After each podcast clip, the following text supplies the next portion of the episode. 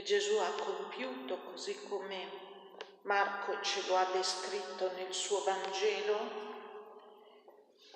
si conclude, cioè tende a questo culmine che si svolge a Gerusalemme, che si svolge nel Tempio.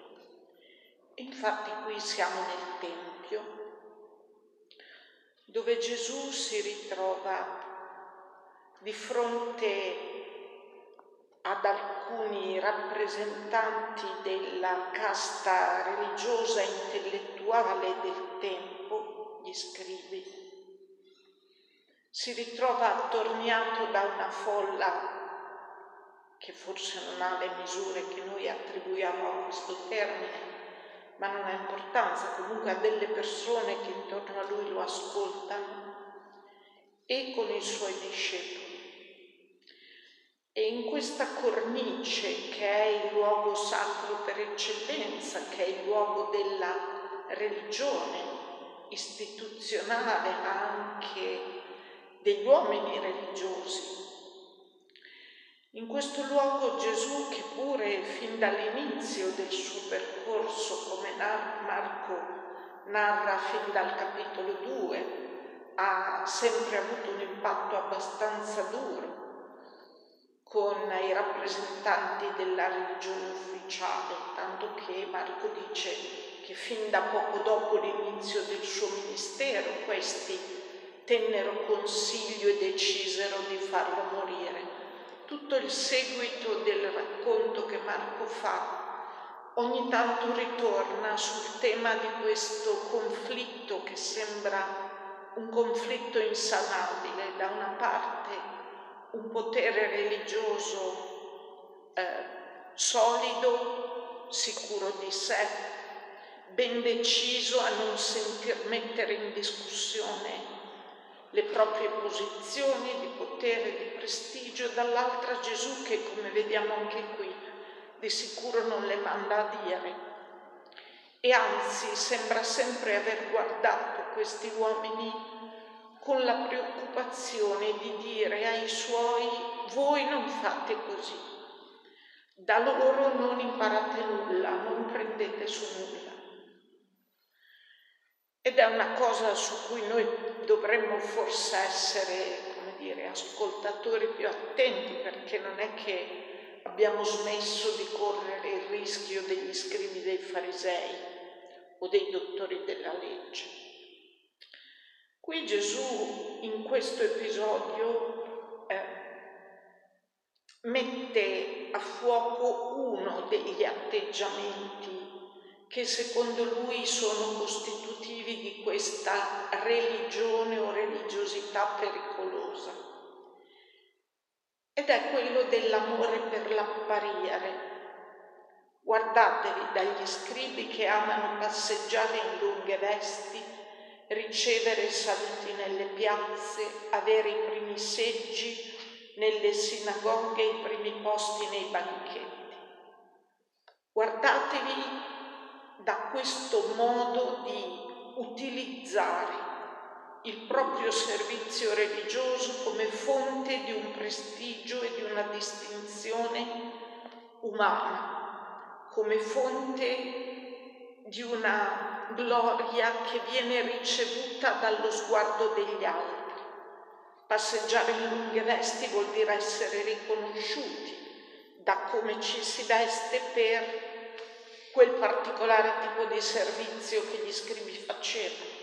Ricevere saluti vuol dire essere onorati dal modo riverente con cui gli altri ti si rivolgono avere i primi posti nelle sinagoghe e nei banchetti vuol dire vedersi riservato un trattamento di favore in virtù del proprio ruolo religioso.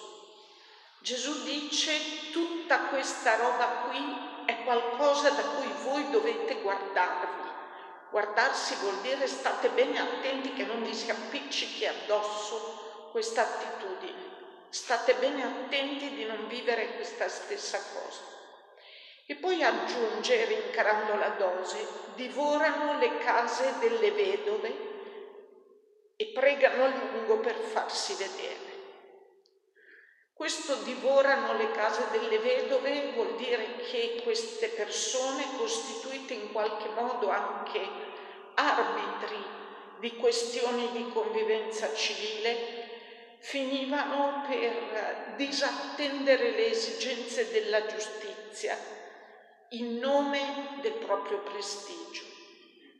E invece di essere nella posizione che la scrittura da sempre raccomanda, la vedova è nella, nella cultura di Israele, nella Bibbia, un personaggio, un prototipo, un personaggio che dice una roba importante. Era l'ultima degli ultimi nei gradini della scala sociale perché non aveva posizione, non aveva un difensore, non aveva un uomo che la custodisse e che si prendesse cura di lei.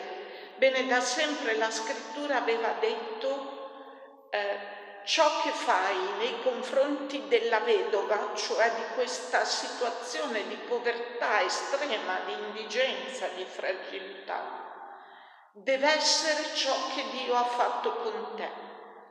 Come tratti la vedova è il modo con dov- dovrebbe essere l'immagine del modo con cui Dio ha trattato te, il più piccolo e il più povero, di tutti i popoli che tuttavia Dio è andato a scegliersi e gli ha dato dignità facendone il suo popolo. Allora dire divorano le case delle vedove vuol proprio dire si mettono nella posizione esattamente contraria a quella giustizia che Dio aveva sempre raccomandato. Però pregano a lungo per farsi vedere. Essi riceveranno, dice Gesù, una condanna più severa. In tutta questa prima parte del testo che abbiamo ascoltato, Gesù sta in fondo mostrando un esempio in negativo. Sta dicendo ai suoi, alla gente che lo ascolta, non è questo il modo di servire Dio, questo non è servizio di Dio. Questi uomini servono se stessi, il loro desiderio di apparire, il loro bisogno di essere riconosciuti e lodati dagli altri, i loro interessi. E poi c'è la seconda scena dove Gesù ribadisce questo insegnamento in un altro modo. Si dice era seduto di fronte al tesoro e osservava come la folla vi gettava monete e come tanti ricchi ne gettavano molte. Gesù non sembra interessato quanto viene gettato in elemosina nel tesoro del Tempio. Infatti si dice che osserva come vengono gettate le offerte.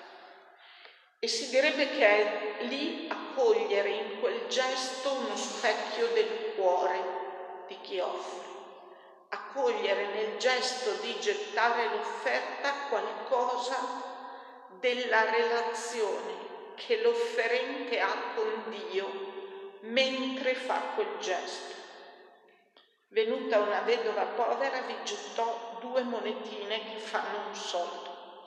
Alle offerte ricche gettate forse con ostentazione dentro queste trombe di bronzo che raccogliendo le offerte le facevano tintinnare, risuonare, quindi mol, molto rumore voleva dire molti soldi gettati.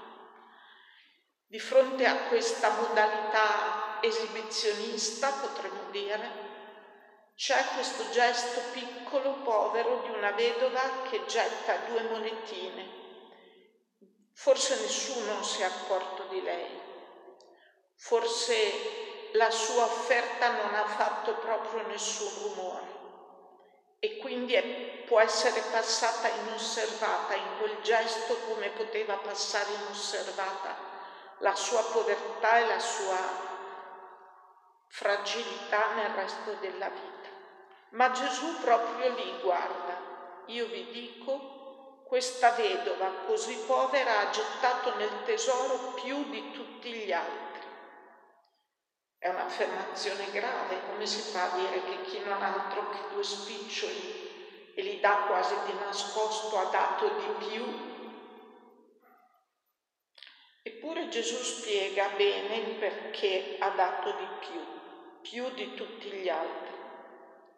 Tutti, dice, hanno gettato parte del loro superfluo, hanno compiuto un gesto che magari economicamente significativo, magari religiosamente, pubblicamente eh, lodevole e lodato, non andava però ad intaccare l'essenziale della loro vita, cioè non metteva in gioco nulla della vita di quelle persone nella loro relazione con Dio. Questo invece è proprio ciò che è accaduto alla vedova e alla sua piccola offerta. Lei ha gettato tutto quello che aveva, tutto quanto aveva per vivere. Il problema non sono i due o i dieci o i cento denari, il problema è che dicendo con quel gesto che la sua relazione con Dio e col Tempio valeva più della sicurezza di poter forse mangiare l'indomani, quella vedova diventa il tipo di chi nel rapporto con Dio è capace di mettere in gioco tutto, di chi non sta a calcolare un po' per Dio, un po' per me, di chi non sta a calcolare prima di consegnarsi. Quella vedova ha consegnato la vita in un modo a cui gli altri neppure lontanamente si accostano. Ha dato tutto quello che aveva, tutto quanto aveva per vivere. E allora quella vedova che mette in gioco tutto di sé in quel povero gesto di offerta diventa anche il tipo di Gesù che sta per dare tutto quello che ha, che sta per donare totalmente la sua vita, abbandonandola nelle mani del Padre, misconosciuto da tutti, non visto da nessuno. Questo Gesù sta indicando in quella vedova, che diventa così l'esempio, eh, potremmo dire, impositivo del tipo di rapporto che Gesù suggerisce e vive con suo Padre, una vita consegnata e donata che verrà totalmente restituita.